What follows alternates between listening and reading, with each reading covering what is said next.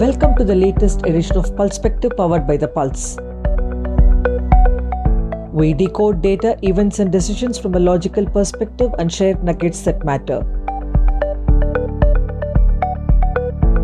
A matter of extreme faith and the place one of the holiest shrines of the Hindus became a subject matter of jokes and memes this week. Those who mocked are the top editors of the country, the intellectuals, the comedians, and their elitism and disdain for anything Hindu came to fore. What is the site all about? What does the hidden truth that has become a subject matter of memes tell us? We will take a slight detour from the Panchaganga Ghat to the Vishwanath Mandir and the Gyanvapi Mosque. As you row on the river Ganga, many ghats and temples rise before one's eyes. The site of Vishwanatha could not be sighted from the river till recently when the new Kashi Vishwanath corridor got built. Neither could Gyanvapi Mosque be seen. Further down, though a mosque in all its old grandeur would rise, the Aurangzeb or Alamgir Mosque. There is an old photo of it available in the UK archives site and it gives brief detail about the Bindu Madhava temple on the Panchaganga Ghat. The Bindu Madhava temple on the Panchaganga Ghat was dedicated to Vishnu and was probably destroyed several times between 12th and 16th centuries. According to travelers' accounts, it was impressive and large. The mosque was built by Aurangzeb, the ruler of the Mughal Empire.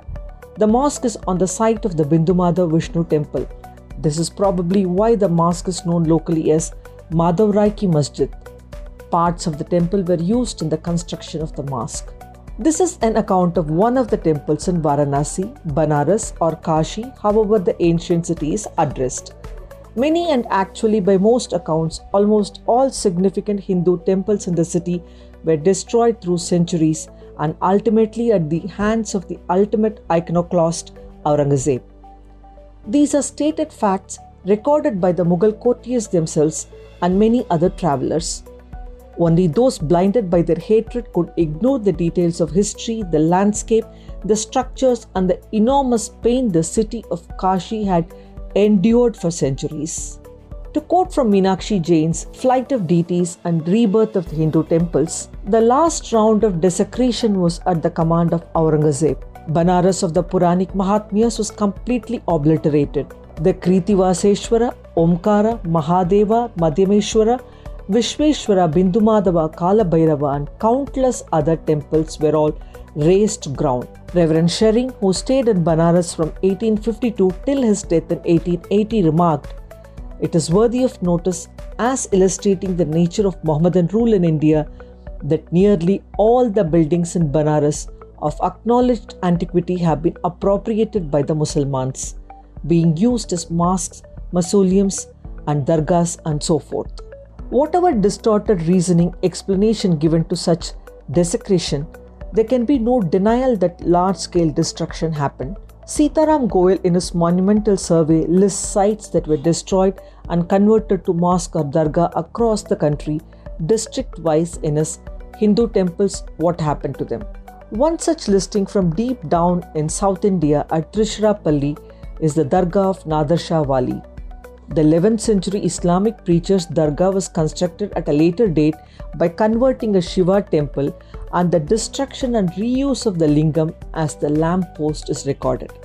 Those who are using pictures of various structures to mark at the survey's findings of a Shivalinga inside the Gyanvapi mosque is not only oblivious to history but willfully creating a fraudulent narrative. What if Hindus choose to worship any structure as the deity who can question as to how the deities come to life in temples? Read on as to how Hindus took to the large scale destruction of Hindu deities.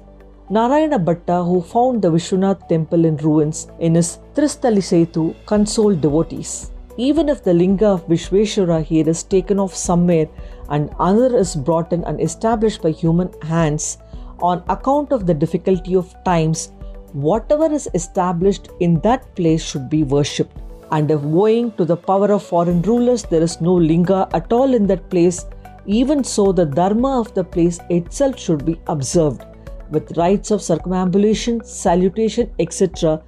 And in this way, the daily pilgrimage, Nitya Yatra, shall be performed. This kind of mockery and fraudulent denial is going to be dangerous to not only the Hindu cause but also the Muslims. It has by now been very well documented how the Ayodhya issue was distorted, delayed, and damaged by the false intervention of the leftist historians. That should not be allowed to repeat, but the so called leftist intellectuals and other modern day iconoclasts are deliberately doing it. Kashi and Mathura are recorded history.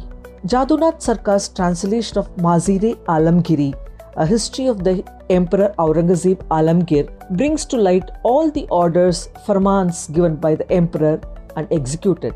To quote one, His Majesty, eager to establish Islam, issued orders to the governors of all provinces to demolish the schools and temples of the infidels and with the utmost urgency put down the teachings and the public practice of the religion of these misbelievers. That is a quote about Kashi.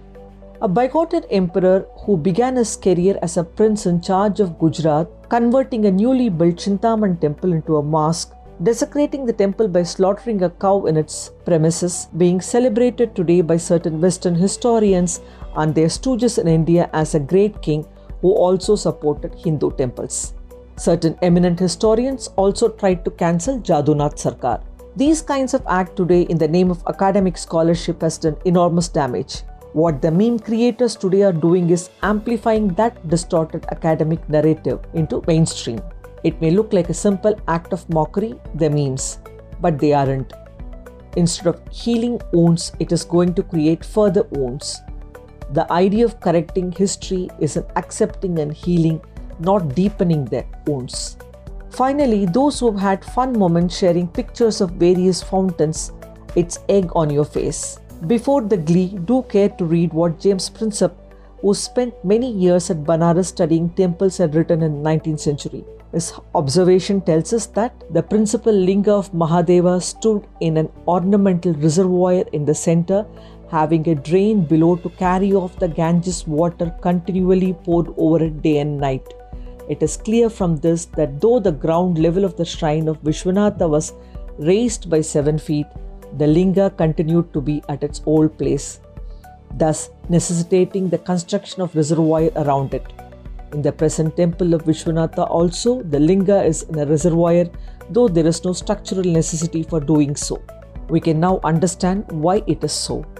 When the new temple was built by Rani Ahalya Bai, the old tradition of the linga being in a reservoir was well remembered and it was decided to follow it. These are all pieces of history we wanted to bring before you so that you can decide for yourself what the meme creators are doing. That's it for today. We'll be back soon with another episode of Pulsepective.